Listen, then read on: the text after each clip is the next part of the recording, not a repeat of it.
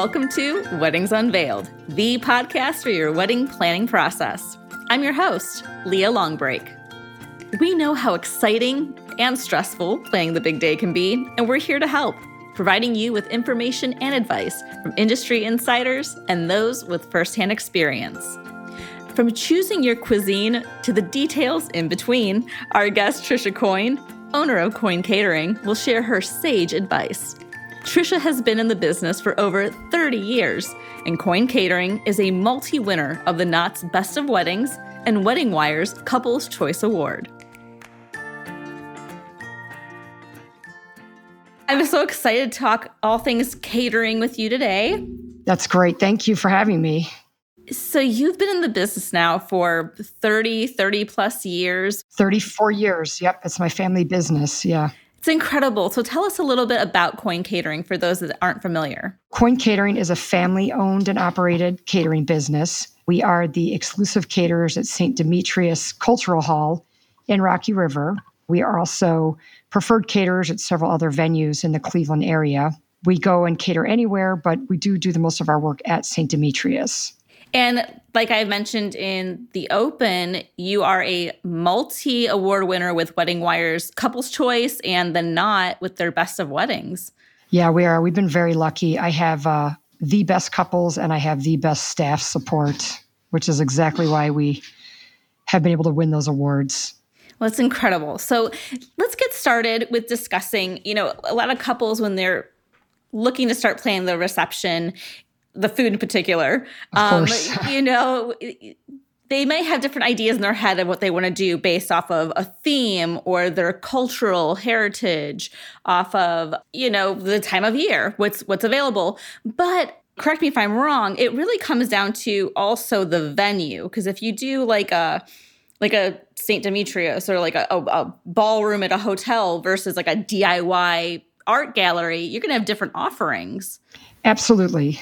I think most caterers are like me. They have a basic menu and then they have suggestions, ideas, different things that work. And they also see what the couple wants, what's their vibe.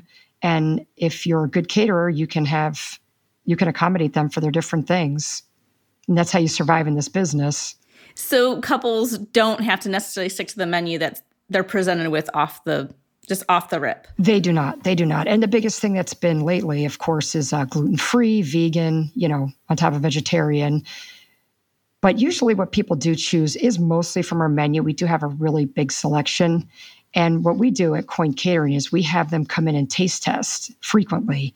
They can come when we have an event to, and go to our tasting room and have what our couple's having that night just to get them involved, just get them started in the process. And if they want something special, we can prepare that and bring them back again to do that.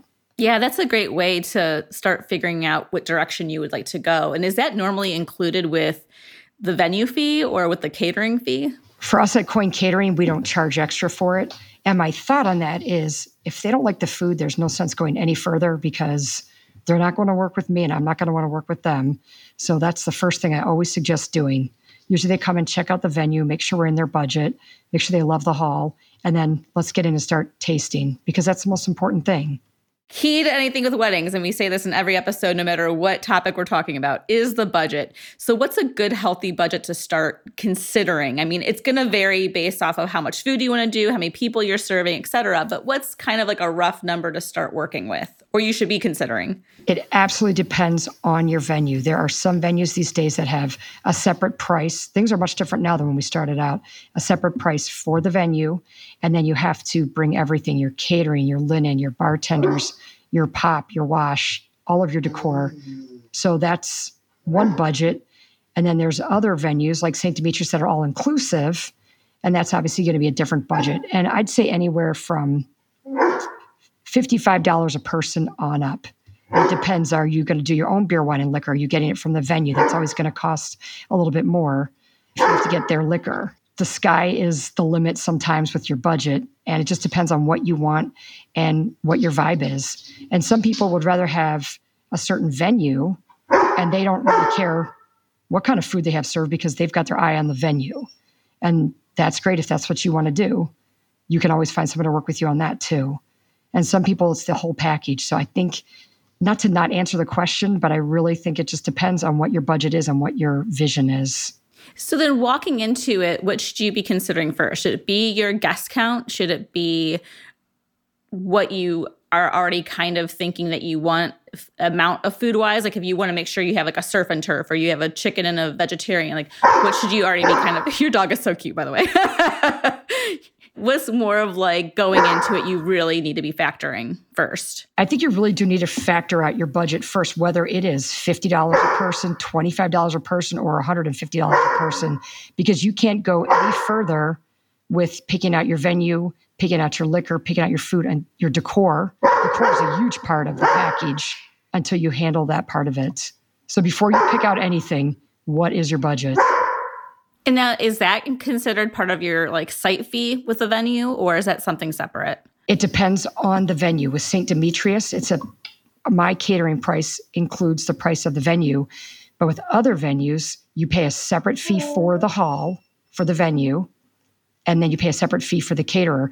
And with some venues, there's a preferred list of caterers you can work off of that the venue is comfortable working with. With some venues, you can bring in anybody you want. So it it just depends on which venue you're working with. That's why you have to really know what your vision is when you go into looking at halls.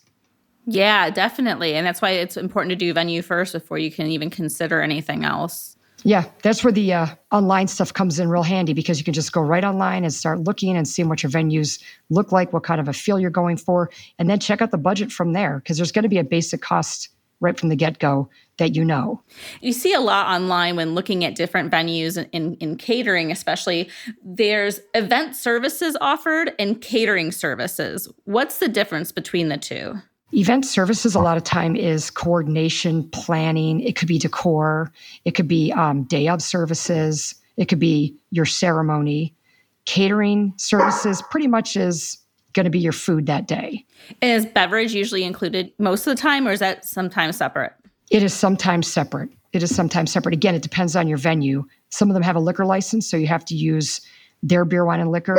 Some of them you have to bring in just your beer, wine, and liquor, and they might have the pop and the wash there, and you can use theirs, and you have to use their bartenders.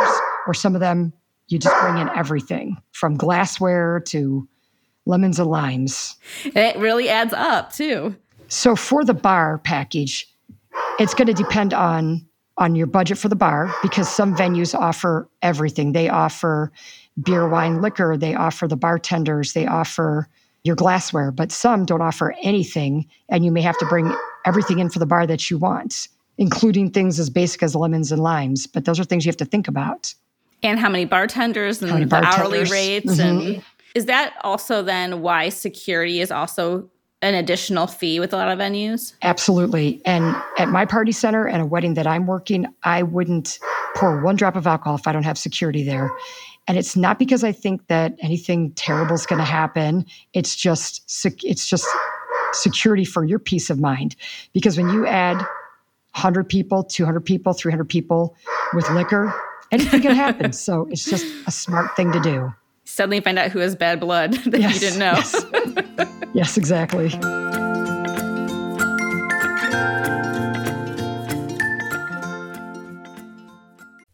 Are you tired of seeing your teen or young adult struggle on a path that clearly isn't the right fit? Is your teenager confused about which direction to take after high school? The future of work is changing rapidly, and our kids need to know all of the options available after high school so they're empowered to make the choice that is best for them. In each episode, we explore the latest trends that are shaping the opportunities of today and tomorrow. I'm your host, Betsy Jewell, and this is the High School Hamster Wheel Podcast.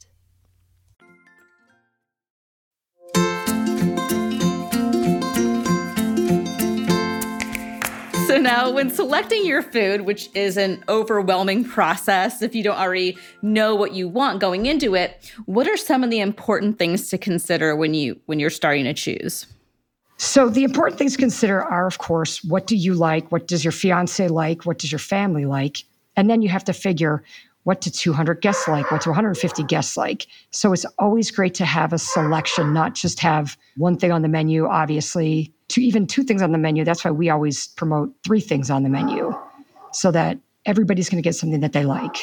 And it doesn't have to be boring either. I mean, some people might think like, oh, just chicken or just steak or just, you know, but there's it's not boring. Mm-mm. You could do food stations, you can do appetizers, you could do traditional buffets, you could do sit downs. There's so many ways that you can you can do it.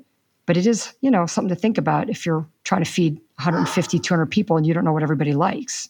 Right. And you and you really need to maybe take them in consideration, but don't make it the number one focus either, because you're not exactly. going to please everybody. Exactly. And I always tell my couples that this is the most expensive meal you're ever going to have. So make sure you eat dinner that day. That's what I always tell them. Yes. I'm glad I got to enjoy dinner at mine, but I never got to have one single bite of our delicious charcuterie board at oh, yes. the cocktail hour because yeah, I wanted to make so my rounds at, at cocktail yep. hour. So I wasn't doing it during dinner. Yeah. A really simple thing that we do at Coin Catering a lot of times is we'll grab some appetizers and put them up on the head table for the couples because you don't. You don't eat them during the cocktail hour. Not at all. Which is sad, but I mean, at least you get to have time with your guests. Exactly. Or maybe you don't want to come in right away. You don't want to be there right when they're there and you want to do a grand entrance. So can't be in two places at once. No. And now with being in COVID times, is the buffet still a thing? Like, is that still being offered? What are different protocols happening right now? So, I am on the Ohio Council Board of Safety Committee. I I'm on one of those boards. The only thing we were allowed to do is served buffet, staff served buffet. No sit downs, no family styles. They didn't want anybody passing anything around at the table. It's been pretty tough. We already did a staff served buffet anyway, so that's not a problem. But you have to be careful when you bring them up. You're bringing them up one table at a time, and there's space in between the guests. And that, obviously, of course, all your staff has to be masked and wearing gloves. And we, of course, take their temperatures at the start of every shift. And you know what? Those are actually good things to be doing anyway. That's something that I'm always going to keep doing is taking my staff's temperature. We should have we should have thought of that years ago for actually. And then on the tables, you can't have regular salt and peppers. You have to have disposable salt and pepper. You have to have disposable dressing. You can't have like buns that you're passing around at the table. Things you don't even think of. Water carafes can't be on the table. Individual glassware. But we all figured it out, you know, all the caterers, we all figured it out and kept on going all through this whole process. As a germaphobe pre COVID, a lot of these different changes I appreciate and do hope that they continue in the future. Absolutely. future. And you just mentioned that, you know, there are some things that you hadn't considered before that you will use in the future. What else do you think that happened because of COVID? Not just for yourself, but you think overall in weddings, in receptions in specific, do you think will continue to be a thing? I think that um, people will think twice about coming to reception if they're not feeling 100%. Where back in the day, people came to weddings whether they were sick or not, obviously. I like the hand sanitation stations everywhere. We have those everywhere before you touch anything, before you walk in or leave an entrance. I think that's great. I like that um, people are cleaning our, their bathrooms four and five times during an event. I think that's a great thing to keep going. So there have been some good things that have come out of it, shockingly. So. so we mentioned the different types of venues, the ones that have the full service already available, St. Demetrius, like the hotels, and then there's the DIY spaces. What are some key details to consider when you're choosing between the two different venues because of catering and, and your bar and everything? Well, again, a lot of it depends on how much time you as a couple have leading up to the wedding. If you know that you have to work up until the day before the wedding or you're out of town, it's a little bit tougher to gather up all your stuff, to get it all to the venue, to get it set up. Also, you have to determine is that something you like to do? Some people love doing that and some don't. Some just want to show up and have everything completed and not worry about it. Another thing to worry about is is the venue going to let you in ahead of time to set up? And that's a hard call. If they've got a wedding the day before, obviously they can't. And you don't want to spend more money to mark off that day so you have to consider what are the policies of the venue that you want to set up in. And do you have somebody the day of to coordinate for you if obviously you're getting ready for your wedding that day? Right. That's a great call because you don't personally, as you know, the bride or groom, want to be decorating the morning of. Absolutely and- not. You don't want anybody from your family, anybody from your bridal party to be there doing that. So you have to designate someone to do that. And it's not just setup, it's teardown too. Yes, for sure. And again, that's a good question to ask your venue or your caterer who does the teardown because that's huge. At the end of the night, you don't want to be going around gathering up your centerpieces, throwing things in the garbage. So, one thing at KOIN Catering we always do is we take care of the teardown no matter where it is. or what it is. Now, I know with the DIY spaces, you have to purchase separately all the rentals tables, chairs, all of that. When it comes to, I guess, pre done spaces, for lack of a better term right now, um, do you have to pay extra for different things like chairs and linens and such? Again, it depends on which caterer you're working with and which venue. There are some where you go in and you've got the space for a certain amount of money in a certain amount of time and the bar from them, but you have to rent your tables and chairs from them. And there's other places you go where everything's included. And there's other places you go where tables and chairs are included, but your caterer brings the linens or you're working with a linen person to do that. I know this isn't an easy, straight answer, but it really just depends on your venue and your caterer that you're working with. Yeah, and so you just have to factor in with your budget how many extra fees do you want to accrue. Exactly. Like I know one space we had looked at. It's actually the first space we looked at. It's a DIY space. They have tables and chairs, but the nicer chairs were like Costs more money. four or five, ten dollars extra each, and that adds up when you have a hundred people just to change your chairs to be the nicer one. There's a lot of upgrades that you don't expect to have to pay, or you see it set up a certain way and you don't realize, oh, that's an upgraded fee for everything. So, good questions to ask going into it. With food, what are some of the trends that you're seeing? Besides, you mentioned gluten before and vegetarian. Are there any other food trends you're really seeing for 2021, 2022? I think that normally we see more food trends than we're seeing right now, but I think the big thing to couples right now, obviously, is having great food, having hot food, all those good things. But right now, people just want to have their weddings. So, I think that's what they're focused on more than anything at this point in time. Usually there's always like some different kind of food trends happening, but this year, right now, we're just trying to get the dance floors opened, I think. So, so just like classic comfort food? I think so. I think that would be a really good way to describe it. Yes. When it comes to like bakery and pastries, is that also included or is that something that you work on separately with another company, like your local bakery or such to bring in? with us at Coin Catering, we do offer a nice little variety of pastry with the coffee, and we get that from Breads and Beyond, actually, because that's not something I want to do in lieu of everything else. Big trends, though, that have been for the last couple of years is um, wedding cakes, you know, always popular, but sometimes people will do a smaller wedding cake and then do donuts, ice cream bars. They'll do their own kind of pastry. Anybody from Youngstown, the PA area, always do a cookie table so that's always something that, you know, you can add into. And we have great bakeries in Cleveland area, that's for sure, where you can get special items from. Do you have any other advice for couples planning their wedding? For this year, 2021? For 2021, 2022, because a lot are going into 2022 now as well. I think my biggest thing of advice would be to try to stay as calm as you can. I know how stressful this is with everything that you guys are going through. And when you do have your wedding, just enjoy every minute of it. Again, that's the one takeaway of my 2020 couples is that they enjoyed every minute of their wedding. Like they were so happy to finally have their wedding or not have to move it or have it after having it three times rescheduled. There was a lot of joy in our weddings this year. And that was the one really nice thing to see come out of COVID is that people appreciated the smaller things again. Didn't have to be a huge crowd. It didn't have to be an extravagant event. It just had to be I'm here with the person that I love, making this commitment in front of my closest family and friends. And I appreciate this being able to do it. That's beautiful and such a silver lining after everything that we've all been through. It really was. It really was a silver lining to see. And, you know, for a few brief hours at these receptions, we were able to forget about, you know, what was going on in the world, not to take away from what was going on in the world, but just for a few hours focus on something else and focus on something, you know, positive and heartwarming. So I think everyone in the industry, I think I'm speaking for all of us, is we appreciated so much our weddings this year more than ever.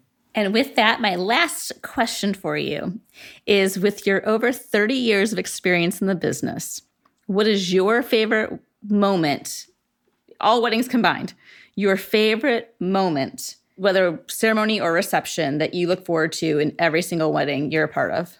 I always like, there's a couple of things. I love the cake cutting, that's a favorite part of mine. But I think my favorite part is their first dance. Their first dance as husband and wife still is. Whatever song they pick, you know, obviously that gives you such an insight into who they are and what they've been through. Watching them have that moment together is sometimes the only moment they have together the whole evening is always so special. And it's still one of my favorite things of the wedding. I always stop what I'm doing and pay attention to that. I really do. How can we get more information on you and Coin Catering? Our website is coincatering.com. For all the 2021 couples, just hang in there, be patient. I think that things are going to look a lot better as this year progresses. Trisha, thank you so much for being with us today and giving your great insight into catering. Thank you for having me. Thanks for listening to Weddings Unveiled. Make sure you subscribe to the show on your favorite podcast app so you never miss an episode. And make sure you check us out on Facebook. This has been a production of Evergreen Podcasts. A special thank you to executive producers David Moss and Gerardo Orlando, production director Bridget Coyne, and audio engineer Eric Holtnow. Don't forget to enjoy the journey.